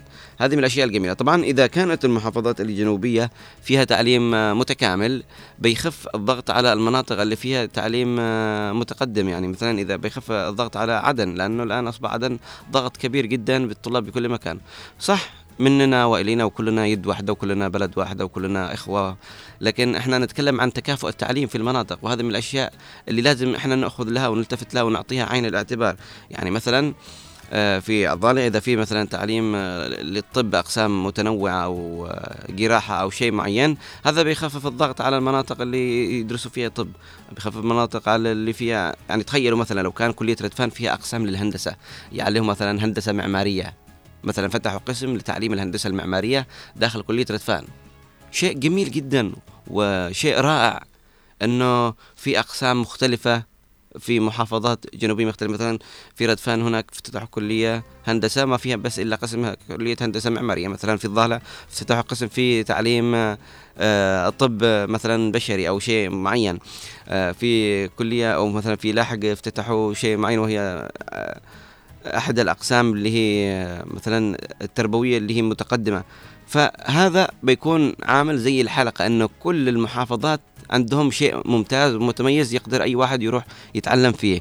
ليس فقط إنه في عدن التعليم أشياء جميلة جدا. طبعا خلونا نفتح باب الاتصالات والمشاركة. لربما هناك البعض قد يطرح بعض النقاط ويضع النقاط على الحروف ونتحدث بهذا الأمر. نفتح باب الاتصالات والتواصل عبر الأرقام 20 11 15 و20 17 17 أو عبر الواتساب 715 929 929 رسالة من أبو إيلين. صباح الخير عليك يا أبو إيلين. صباحك بركة وعافية ورضا إن شاء الله. وصباح الخير على أحمد سيد أيدروس وكذلك بدر اليافع يقول السلام عليكم. أرجو من أخي أحمد المحضار كيفية الدخول إلى المساحة. المساحة هذه تدخلها عبر آه تويتر. أنت تدخلها عبر تويتر عشان إيش؟ منصة X اللي هي الآن حاليا. تدخل تتابع صفحة هنا عدن FM. بتلاقي هناك إشعار إنه في مساحة تقدر تدخل إليها. وعبر الأرقام ما أدري إذا كان في مشاركة عبر الأرقام أو لا ولكن الأرقام اللي هي متواجدة دائما نقولها 20 11 15 و20 17 17 عشان آه تشارك في معه. ورسالة أخرى صباح الخير عليكم جميعا. آه شكرا على هذه الرسالة. تتكلم عن اللي تحدثنا عنه. قال أنا برأيي اللي يرد علي الناس بسوء لا ترد عليه بسوء. على أن أما الشخص يعني أن اللي يحب النميمة يحس على الناس يعني برأيي أن أي إنسان لا يتدخل بصداقة مع شخص مع هذه الأشياء صراحة أنا ما أدخل مع أي بنت تتكلم ما أصدقها ولا أدخل معها بأي صداقة. أول شيء حرام وثانيا آه النميمة والحشوش آه حرام. هذه طبعا كانت تتكلم عن حديثنا في بداية الصباح اللي هي الرسالة الصباحية. وصباح الخير عليك يا لمار. طبعا بالحديث عن كلية ردفان أو السؤال يعني نوى الكل يتشارك معنا ويتحدث معنا عن كلية ردفان أو بالأصح يتحدث عن التعليم أنه بوجهة نظرهم كيف ممكن أن إحنا ننهض بالتعليم في هذه البلد. ناقشنا أداء كلية في الضالع والآن نناقش أداء الكلية في ردفان فإحنا ممكن نتناقش مع المستمعين وكذلك المتصلين عن أداء الكليات بشكل عام في مختلف آه، المناطق. إحنا عارفين إنه الوضع أصبح سيء وإنه البلاد يعني تمر بأزمة ولكن في ناس يعني ما شاء الله عليهم قد الثقة وما زالوا آه، متمسكين في التعليم ويحاول قدر الإمكان ينهضوا بالتعليم في هذه البلد. رسالة من فيصل من فضل فيصل العلوي يقول ممتاز ونتمنى الاهتمام بكلية ردفان الجامعية التي يتخرج منها مئات الطلبة الذين يخدمون المجتمع في كافة المجالات و كذلك رسالة عبر الفيسبوك أخرى تقول أروى محمد صالح موفقين إن شاء الله إن شاء الله بإذن الله يكونوا موفقين وإحنا ما نتكلم عن الجوانب التعليمية إلا لهدف أسمى ألا وهو ننهض بالتعليم. إحنا دائما ما نناقش هذه الجوانب التي تهتم بالتعليم سواء كان تعليم جامعي أو تعليم ثانوي أو تعليم ابتدائي.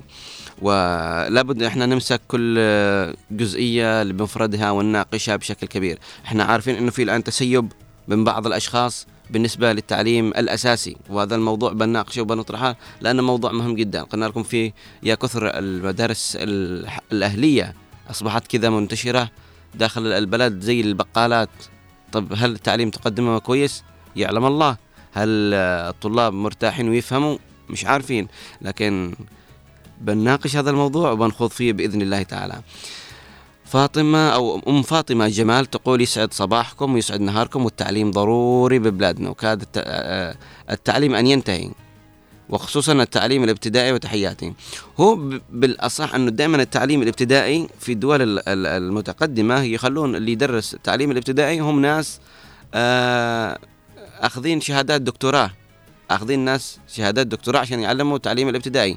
ما يجيبوش متعاقدين ما يجيبوش آه، ناس آه، مش واعي لكن هذا لا يعني لا نضع اصابع الاتهام أو نقول إنهم مش فاهمين. أحيانا شخص يحب التعليم يحب إنه يعلم الأطفال فيكون ممتاز جدا أكثر من اللي عنده شهادة جامعية. فبالنهاية يعني لو أجينا نتكلم بشكل واقعي عن الكليات أو بالأصح نتكلم عن المدارس التعليمية إنه المدارس التعليمية رواتبهم ضئيلة. هذا أول شيء. هذا يدخل كهل المعلم. ثاني حاجة آه الطالب يدفع فلوس وهذا يدخل كهل أولياء الأمور. هذه نقطة رقم اثنين. الأمر الآن يتمركز حول التعليم. هل بعد ما يتعب المعلم وما يتعب ولي الأمر يحصل على تعليم ممتاز؟ على وعسى لربما. ومش كل الناس يعني يفتتحوا آه، مدارس أهلية لغرض أنهم يعلموا أو ينهضوا بالعلم. لا مجرد غرض تجاري بحت. أكثرهم يفتتحوا مدارس أهلية لغرض تجاري بحت. لا هدف يقدم تعليم للناس ولا هدف يسهل على الناس ولا أي شيء. فقط التجارة يعني كأنه فتح زي ما قلنا لكم كأنه فتح بقالة لا أكثر ولا أقل. وبالعودة لموضوع كلية ردفان يعني ناقشت من قبل مع البعض عن كلية ردفان يقولوا أنهم يعني ما زالوا إلى إلى الآن يحاولوا قدر الإمكان يحسنوا من الوضع. الخدمي في ردفان والتعليمي في ردفان وكذلك زي ما قلنا أنه موضوع التدريب الفني والتدريب المهني مهم جدا في كلية ردفان وتجهيز المختبرات وتجهيز مختبرات الحاسب لربما الحواسيب اللي معاهم في المختبرات قديمة قدم التاريخ نفسه. فهذه مشكلة لابد أنه يكون الحواسيب حديثة حتى يستطيع الناس يتعلموا. يعني مثلا الحاسوب ونظام Windows XP والآن إيش يتعلموا؟ حاسوب. يعني لابد أنهم يكون في أنظمة مختلفة Windows 7 على الأقل Windows 8 Windows 9 Windows 10 عشان يفهموا ال- الأنظمة الح- الحاسوبية وينضموا ويفهموا أنه كيف ممكن يستخدموا ال Excel يستخدموا Microsoft Office يستخدموا كل هذه الأمور. فالمهم إن إحنا ننهض بالتعليم ونكون متكاتفين زي ما قلنا وذكرنا ببداية عودتنا لحلقات برنامج صباح الخير إنه الموضوع لا يتكامل أو يقتصر فقط على الكلية لا. في أهل في طالب في مرافق حكومية وزارة تربية وتربيه وتعليم الع- اللي هي وزارة العلوم العالية وكذلك الحكومة نفسها اللي لها نصيب من التركة في خدمة الوطن والمواطن. إذا كان هناك تقصير من الأماكن أو من الصروح التعليمية لا يجب أن يكون هناك تقصير من المنزل لأنه دائما وأبدا نكرر أنه التربية والتعليم في المنزل قبل التربية والتعليم في أي مكان آخر أو في خارج نطاق الأسرة. فإحنا لابد أن إحنا نبدأ نعلم أولادنا أنه يا ابني خلاص أنت رايح ومقبل على كلية وحابب تدرس في معك كذا كذا قسم إيش الأحب إلى قلبك؟ ما بروح تقول له يا ابني روح ادرس كلية فلان فلاني أو روح ادرس طب أو روح ادرس هندسة وهو ما يحبها. لا. عشان يبدع لابد إنه يدخل كلية محببة إلى قلبه. عشان يشعر إنه إنسان مهما ضاقت به الأمور دخل شيء يحبه وقراره بنفسه. مش مثلا كل ما حصل أو نقص بالنتيجة الله يسامحك يابا قلت لي ادخل ذا القسم أنا مالي داخل فيه. أو إنه يكون ذريعة له إن كل ما فشل بمادة من المواد يقول أنتم خليتوني دخل- ذا القسم أنا إيش أسوي لكم؟ فيجب على الآباء إنهم يهتموا بتعليم أبنائهم. الأبناء دائما محتاجين إلى التعلم وكذلك الآباء. الناس كلها تحتاج إلى التعلم. التعلم من المهد إلى اللحد. ما فيش أحد كامل وصل لمرحلة الكمال في التعليم. كلنا نحتاج تعليم. حتى الناس اللي تخرجوا محتاجين إنهم يتعلموا. ما وصلوش لمرحلة الكارما خلاص ما يقدروا أو توقف التعليم عندهم. لا إحنا في تعلم مستمر وإحنا الآن في عصر التطور التكنولوجي. إحنا في تعلم مستمر ومتواصل دائما. نحاول نعطي ابنائنا دفعة إيجابية ليس فقط إن إحنا ندفع فلوس ومش عارفين اين ربي جابهم لا. على الأقل ندفعهم بالكلام الطيب بالكلام آه، الكويس. ها كيف الكلية معك؟ كيف أداء الكلية؟ كيف يقدم لكم؟ آه، واحد اثنين ثلاثة ونتناقش معه ونحاول آه، يكون في مجلس آباء يساعدون الطلاب سواء كان مدارس عادية أو بالكليات. بالنهاية زي ما قلنا أنه مسافات بعيدة زي ردفان زي الضالع. الآن الطالبات والطلاب لما يروحوا الكلية مسافات شاسعة الرجال نقول خلاص قد معهم موتور أو سيكا زي ما يقولوا في المناطق الريفية بيركبوا وهو أصحابه وصلوا الكلية سريع لكن الطالبة تتعب تمشي تمشي تمشي تمشي تمشي. توصل يعلم الله متى توصل والوقت قد يكون تأخر. لكن حلو أن قال الدكتور عبود عبادي أنه فعل وقت مناسب للجميع. وتخلص تدرس ورجعت تمشي تمشي تمشي لما توصل آه، مدينتها منطقتها أو قريتها وعندها أشغال في البيت وعندها تعليم فلا بد إحنا لا نحمل الثقل الكبير على الطالبات. نحاول إن إحنا نساعدهم نحاول إن إحنا ندعمهم بالكلام ندعمهم ماديا. إحنا نشتيهم يتعلموا الغرض من التعليم إنك تكون إنسان عقلك مفتح عقلك واعي. لما تتكلم يكون كلامك موزون. هذا الغرض من التعليم. التعليم بشكل عام يعني لو درست كلية الغرض منه سواء كان تعليم طبي أو تعليم مه- مهني أو تعليم أنك تكون مدرس أو تعليم آه هندسي التعليم بشكل عام أنك تدخل إطار كلية وتقابل ناس يدرسون وتقابل ناس ودكاترة هذا بحد ذاته يعتبر تحدي جديد ويوسع مدارك الشخص. يوسع مدارك الشخص ويخليه يعرف ويوزن كلامه ويخليه عنده شعور إن إنسان أصبح كبير وعاقل. إنسان يعرف إيش له وإيش عليه. فهذه من الأشياء الجميلة أن الدراسات الأكاديمية هي تعلم وتثقف الشخص وتوريه المجتمع وتوريه الناس لأنه بيختلط مع فلان وبيختلط مع فلان ويعرف معادن الناس كثيرة. فهي بحد ذاتها تعتبر تحدي. آه رسالة من أبو سلمان صباح الخير أخي غيث أحمد. آه، أشكركم جميعا وتحياتي لأمان جمال. إن شاء الله أوصل تحياتك آه، طبعا آه، أنت أستاذ غيث إيش تخصصك؟ أنا درست آه، تقنية معلومات قسم هندسة IT. ومعناها مش ان أنا سايب ذا القسم لا أنا ما زلت إني أشوف دورات أدرس دورات أحاول إني أتعلم أحاول إني أفهم بعض المصطلحات بعض الأمور. مش معناته إنه خلاص وصلنا إلى إني دخلت إعلام معناه إني أسيب القسم اللي درست وتعبت فيه أربع سنوات. لا بالعكس أنا تعلمت أشياء كثيرة وعرفت على ناس كثيرة وفهمت الحياة بشكل أكبر وما زلنا في طور التعلم. والتعلم زي ما قلنا من المهد اللحد أو زي ما يقول الإمام أحمد بن حنبل من المحبرة إلى المقبرة. وإن شاء الله يكون حديثنا متواصل معكم أعزائي المتابعين أينما كنتم. أعتقد ان إحنا وصلنا إلى نهاية حلقتنا لهذا اليوم. نتمنى يا رب تكون هناك فائدة وعرفنا بعض الأمور. ونحاول ان إحنا نكون يد واحدة عشان ننهض بالتعليم. والأمر لا يقتصر فقط على الحكومة بل يقتصر على تكاتف المجتمع بشكل كامل. كان معكم من الأعداد والتقديم أنا غيث أحمد ومن الإخراج الإذاعي نوار المدني والإخراج التلفزيوني أحمد محفوظ ومن المكتب والتنسيق زميلي الرائع محمد خليل ومن البلاي أوت الزميل حسن السقاف. وأقول لكم أخيرا دمتم ودام الوطن الجنوبي ألف خير. إلى اللقاء.